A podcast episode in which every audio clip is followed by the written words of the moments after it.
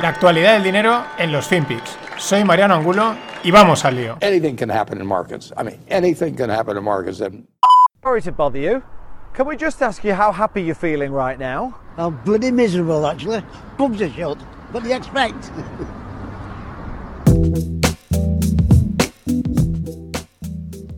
Bloody Miserable. Esto es un reportero, un joven reportero que para ahí en, en Inglaterra, ¿no? A un, a un señor que va en una silla de ruedas de estas motorizadas, ¿no? Y le pregunta qué tal va. Y dice, pues, Bloody Miserable, ¿tú qué esperas, no? Con esa sorna inglesa que tanto mola. En fin, esto es lo que podríamos decir que aparentaban los mercados hoy, ¿no? Bloody Miserable. Llevaban. El martes corrigieron a tope. Bueno, corrigieron, luego rebotaron. Ayer repuntaban, parecía que se iban a ir arriba y hoy de repente otra vez las ventas entraban bastante fuerte, pero aunque lo parezca, yo creo que al final la sangre no ha llegado al río porque ha, ha respetado los mínimos de los últimos días, el SP500 y el Nasdaq. Eh, esto no quiere decir nada, mañana igual se desploman, pero es verdad que es, es significativo. Aquí los, los quants, algunos de los que sigo en Twitter, pues alguno avisaba hace un par de semanas que, podía haber una ventana de debilidad en los mercados en esta semana. Y el otro día decía, bueno, la ventana de debilidad se cumple, vamos a ver que quedan 2,5 días de, de, a ver qué sucede, ¿no? Y, y, parece un poco que lo está cuadrando. ¿Cómo lo hacen? ¿Por qué son capaces de... Tampoco es que sean predictivos totalmente, ellos no se mojan, dicen, puede estar por aquí, son conscientes de, de qué va el juego este, no, nadie sabe realmente lo que va a pasar, excepto la Fed y, ciertas manos muy grandes. Pero es toda una estructura muy compleja de derivados que son las que realmente cada vez están mandando más en el mercado de acciones en un podcast que veía este fin de Zem Karsan, que intenté, eh, contacté con él porque oí que el tío hablaba, decía que él hablaba español y le pregunté y dice que dice, pero no suficiente para el tío súper simpático, que no lo suficiente para mantener un podcast, para que viniese a explicar todas las movidas de, de derivados potentes, así que una pena porque el tío la verdad lo clava y mola un montón. ¿Qué es lo que le está contando? Pues que realmente para un montón de fondos y de estrategias que son las que al final están moviéndose cada vez más en los mercados, las acciones son un activo bastante pobre para hacer estrategias. Y entonces lo que ha pasado es que se ha, digamos, ha habido un flip en el mercado, ¿no? Y antes lo que mandaban, digamos, eran las acciones y ahora empiezan a mandar mucho todas las estructuras, estrategias de opciones, swaps, etcétera, ¿no? Con segundas derivadas, terceras derivadas, bueno, un, una gama de estrategias muy cuantitativas, muy matemáticas, muy, muy complicadas, que al final, todo esto de, de qué va? De oferta-demanda, que es de lo que van los mercados, de intentar leer, de intentar interpretar dónde está la oferta, dónde está la demanda y en función de las fuerzas de compra y de venta, pues intentar intuir hacia dónde va el mercado. ¿Qué es la gracia de lo que cuenta CEM? Que que lo que se ve en los mercados muchas veces, en aquella gente que haga trading y haya habido del order flow y tal, pues dice que esto realmente cada vez es más falso, vamos, que un perro verde. Bueno, un perro verde es raro, nunca me salen bien los, los refranes, pero que es falso, porque al final aquí nadie quiere que sepa realmente, sobre todo las grandes manos, cuál es la jugada que van a hacer, porque si tú ves que hay una posición muy fuerte que va a entrar en el 3200, pues ¿qué haces? Te pones con esa posición fuerte, ¿no? Entonces hay un juego ahí de órdenes ocultas para, pues para que no se sepa y poder mover el mercado y, y, jugar, ¿no? Este es el... Hemos venido a jugar, ¿no? Pero bueno, este Zenkarsan, por ejemplo, una de las cosas que el, ellos están haciendo es a través del mercado de opciones leer los flujos de órdenes, las posiciones que al final tienen todos los, todas las grandes manos para cubrir el delta, que es la dirección del mercado. Ahora esto tiene que ver con GameStop. Y en función de todas esas posiciones empiezan a deducir el delta que tendrán que cubrir, el movimiento de las opciones, cómo les va a afectar, y ahí empiezan a entrar la banna, gamma, que son, ya digo, segunda derivadas, el gamma squeeze, squeeze, el short squeeze. Y por ese tipo de, digamos, deducciones bastante complicadas, eh, pues son capaces un poco de, de, aventurar por dónde pueden ir los mercados. Por eso decían, esta semana va a ser de débil y de debilidad dicen que le quedaba hasta el... hasta mañana viernes. Claro, todo depende de lo que su, de, si casca o no casca. Pero bueno, al final también está ahí detrás la Fed soportando o no todo este tinglado y veremos lo que pasa. La verdad es que ha sido estos tres días han sido interesantes porque parecía que se iba, rebotaba y volvía a caer, pero ha respetado los puntos importantes. Esto es para los que lo seguís así mm, semana a semana, mes a mes, trimestre, al trimestre, etcétera. Si vas a largo plazo, mira, si cae, pues compras más barato. Que no, pues eso que te llevas. No hay que darle muchas más vueltas. Y os mencionaba lo de GameStop porque es el, el famoso Gamma Squeeze, ¿no? A través de comprar muchas opciones call, obligan a, a los, a los que han vendido las opciones call a comprar acciones y por lo tanto empiezan a tirar el precio para arriba. Y ayer, en el cierre del mercado, a eso de las 10, 10 y pico de la noche, de repente, GameStop, del que nadie ya se acordaba prácticamente, ¡pum! Se disparaba de los 50 dólares a los 170. Y ahora a última hora estaba otra vez en los 150. Es decir, vuelven a la carga. Aquí ya esto, lo del, ah, los pequeños se van a comer a los grandes. Ya era hora de acabar con Wall Street. Bueno, esto algunos se lo quisieron creer, otros no nos lo creímos del primer minuto. Y esto ya, pues a saber qué hay detrás, a qué fondo intentan tumbar, mm, qué jugada están intentando hacer. Esperemos averiguarlo o a lo mejor mejor no averiguarlo porque así eso quiere decir que no pasa nada. Y en ese sentido también, para daros también esta, esta visión de mercado, que es interesante a los que os molen los derivados, las matemáticas y las movidas así, deep market, diría yo. eh, este Zenkarsan y algún otro, algún otro quant que he estado oyendo este fin de semana decían, eh, sí, lo de GameStop nos parece, mm, bueno, interesante, bueno, siempre por el, por el hecho, dice, pero mucho ojo como les dé por hacer lo contrario, mucho ojo como en vez de comprar calls, que son opciones de compra, empiecen a comprar puts, que son opciones de venta, porque el efecto a la baja es mucho, puede ser mucho más agresivo, mucho más rápido y vamos, mucho más demoledor de suceder, ¿no? Lo decían así, que tampoco se enteren mucho porque puede ser realmente mm, painful. Lo que está disparado es el cobre. El cobre se apunta a que puede acabar el año en unos 12.000 dólares la tonelada. ¿Por qué? Pues por el auge de las, de las energías verdes, de los coches eléctricos, de la subida industrial, etcétera. Pues eso es lo que apuntan desde Bloomberg. El que está disparado a día de hoy, lo comentábamos en, en metales y energía, lo meto ahí porque me apetece, es la madera. La madera ya está en los 1000 dólares. Pues toma, a tope. Y hablando de cobre y de materiales de industriales, pues y pues eh, perdón, en Estados Unidos, eh, al igual que hacía Europa, están también empezando a plantear una relocalización de la producción de chips, es decir, crear una, como ponen en el artículo, China Free Tech Supply, ¿no? Por estos problemas que han habido, por estas tensiones derivadas de la del COVID, de la COVID, que han tensionado las, las cadenas de suministro y claro, como al final esto de globalización era China, China globalización, por así decirlo, ahora empiezan a haber problemas y estos también se están planteando, oye, esto hay que moverlo de otra manera. Pero es que a perro flaco todos son pulgas.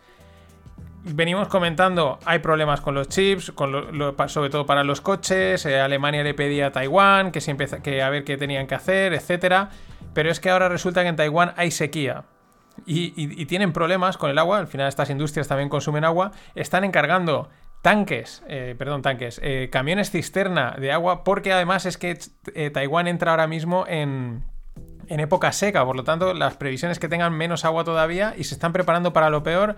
El típico Taiwan Semiconductores, Universal no sé qué semiconductores, vamos, los tres o cuatro que están allí, pues al final resulta que la islita de Taiwán pues es también un, muy estratégica en este sentido. Quizás por eso los chinos, aparte por razones históricas que ellos alegan, pues quieren comérselos con patatas.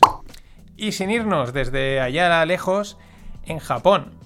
Un ejemplo de la cultura, siempre son. Es muy curiosa la cultura japonesa. Bueno, todas las culturas son curiosas, ¿no? Pero ellos son como muy estrictos, muy, muy japoneses, ¿no? Los, como decimos yo y unos amigos, decimos los alemanes de, de Asia. Bien, pues con 91 años se retira el CEO de Suzuki, la mítica marca. 91 años, lleva 40 años en el cargo. Esto es los, los japoneses, ¿no? Te tiran a la calle y yo pues no busco trabajo, estas cosas, ¿no? O alguien que entra a trabajar en una empresa japonesa no lo tiran nunca, ¿no? Este tipo de, de ideas, que algunas evidentemente estarán un poco exageradas, pero este es un claro ejemplo. 91 tacos. Y la empresa, y lo mejor es que cuando salía la- la noticia, la empresa caía en bolsa a los mínimos del mes porque Joder, pues sí, debería haberse alegrado. Que el tío lo haya hecho muy bien para estar ahí 91 años, pero oye, un cambio de, de aires tampoco estaría mal. Impresionante.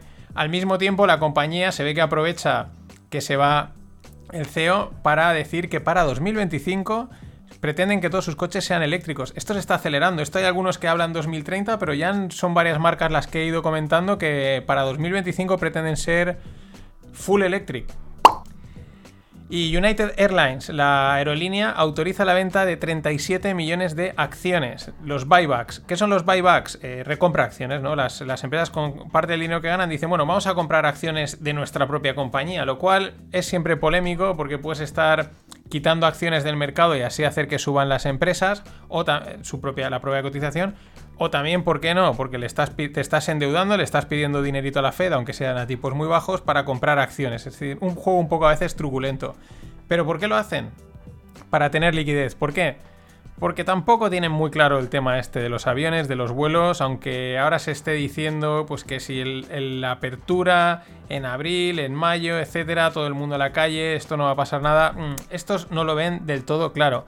De hecho, hace nada estaba viendo en la. En, en el, telediario, que qué casualidad. Ahora que se empieza a oír de reapertura, sí, abril, mayo, ya ha salido una nueva variante en Estados Unidos que parece ser que se salta la de Pfizer y la de tal, y también una variante en no sé dónde. Los tiempos son, para mí, cada día más sospechosos. Y bueno, también muy buenos resultados de Nvidia, el fabricante de, tarjetas gráficas, un pepinaco de empresa, supera estimaciones, márgenes del 65%, pero caía. ¿Caía por qué? Pues porque saca buenos resultados, pero si el mercado está todo teñido de rojo, pues tú te la comes. Y sorpresa, aunque habían anunciado cambios, ¿no? Habían anunciado que iban a hacer distintas cosillas, pero a mí me... Este no, no recuerdo que fuera uno de los que dijesen. Twitter. Twitter presenta el super follow de pago. Es decir, eh, gente que te pague, pues tiene acceso a un contenido dentro de Twitter, tiene acceso a unos tweets especiales, ¿no? El estilo Patreon, las suscripciones, esto que está no tan de moda, sino ya tan extendido que yo te genera hasta dudas, ¿no? Que vas a estar pagando, cualquier persona ya le puede estar pagando, tiene sentido, al final, eh, no sé, mm, ¿qué se te va el sueldo en suscripciones por leer contenido o mm, no sé, quizás hay un momento en cuando algo se satura, yo creo que pierde la gracia, ¿no? Pero puede tener su sentido en algunos casos, ¿no? También puede ser una pena que algunos otros empiecen a restringir su contenido y a obligarte a pagar, como han hecho los periódicos. Ojalá algunos respeten el, sentido de Twitter, porque si no, algunos no sabemos ni qué vamos a contar aquí. y bueno, un detalle que ayer eh, lo dije y enseguida hoy en, Telegram me han dicho, oye tal, esto que comentaste lo hago adrede, el tema inmobiliario.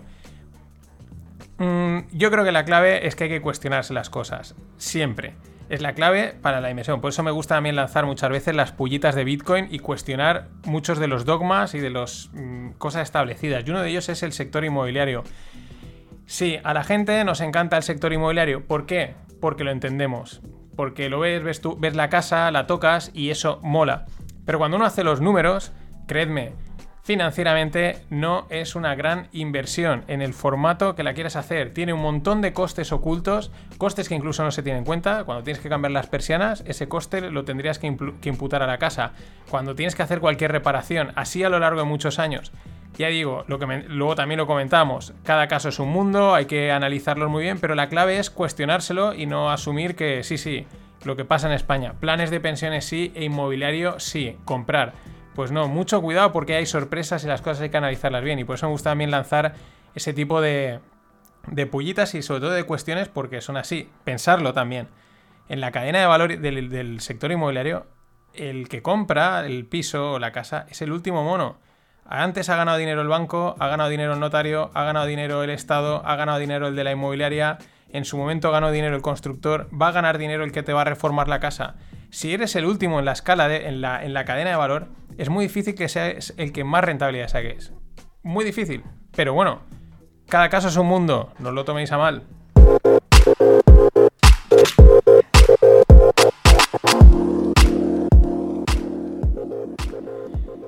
Y en el mundo startup me ha sorprendido ronda para Wallapop, el e-commerce de segunda mano, eh, marketplace de segunda mano de aquí de España, uno de los mm, épicos, ¿no? Míticos. Pero me ha sorprendido, bueno, rondaca de 157 millones de euros, pero me sorprende la valoración, 690 millones. Es una pasta, pero yo pensaba que iba a ser, iba a estar ya en los mil millones. Se lleva mucho tiempo hablando, guau, la valoración es total, ¿no? Tenía mucho nombre y al final, fijaros, ronda de 157 millones para una valoración de 690. Ahí han soltado prácticamente eh, así un 25% de la empresa, un poquito más, han tenido que soltar. Es decir, ahí han apretado. Curioso. Y luego ha salido también, bueno, Coinbase, la pongo aquí porque es una mezcla ya entre startup, blockchain, ahí está. Es una de las hipos de las salidas a bolsa más esperadas porque, bueno, el volumen de negocio que tiene detrás es, es impresionante. Han sacado la, el feeling, ¿no? El, el documento que han presentado pues para, para el tema de inversores. Ganan en 2020, han ganado 322 millones frente a los 30,4 que perdieron en 2019. 43 millones de usuarios, 1.200 millones de ingresos. Pero siempre tiene un dato curioso. ¿Cuál es el dato curioso? Tienes que, se ve que tienen que indicar factores de riesgo, ¿no? De cara a la empresa, al negocio. Factor de riesgo es, han indicado la identificación de Satoshi Nakamoto o de, las de la persona o personas que bajo seudónimo desarrollaron Bitcoin o la transferencia de los bitcoins originales, de los, bueno, originales no, los iniciales, los primeros que se minaron, que son, ahora no sé, pero son más de un millón seguros, y claro, eso están ahí paralizados, y claro, eso, mm, eso si se saca a la venta, pues siempre que se han salido esa movida alguno, han habido caídas, ¿no? Pero es curioso el, riesgo de, de descubrir a Satoshi que sigue siendo en el anonimato, no se sabe quién es. Y bueno, ayer la Fed se cayó, ¿vale? Se cayó eh, todo el sistema de pagos que habían entre. Que, circulan por ahí, se cayó. Ojo, porque todos estaban ya. Ja, ja, ja, veis, esto se ha caído. Que con la Fed también cayeron varios exchanges. Varios exchanges se quedaron sin poder operar, entre ellos Coinbase, eh, Gemini o Gemini, que son los de los Winklevoss, o Kraken. Esto es un ejemplo de lo integrado que cada vez está más el mundo fiat y el mundo cripto. Aquí no hay, salvo que estés en el ostracismo de voy a una esquina e intercambiamos cripto con un código de papel, cada vez esto está más, más eh, integrado.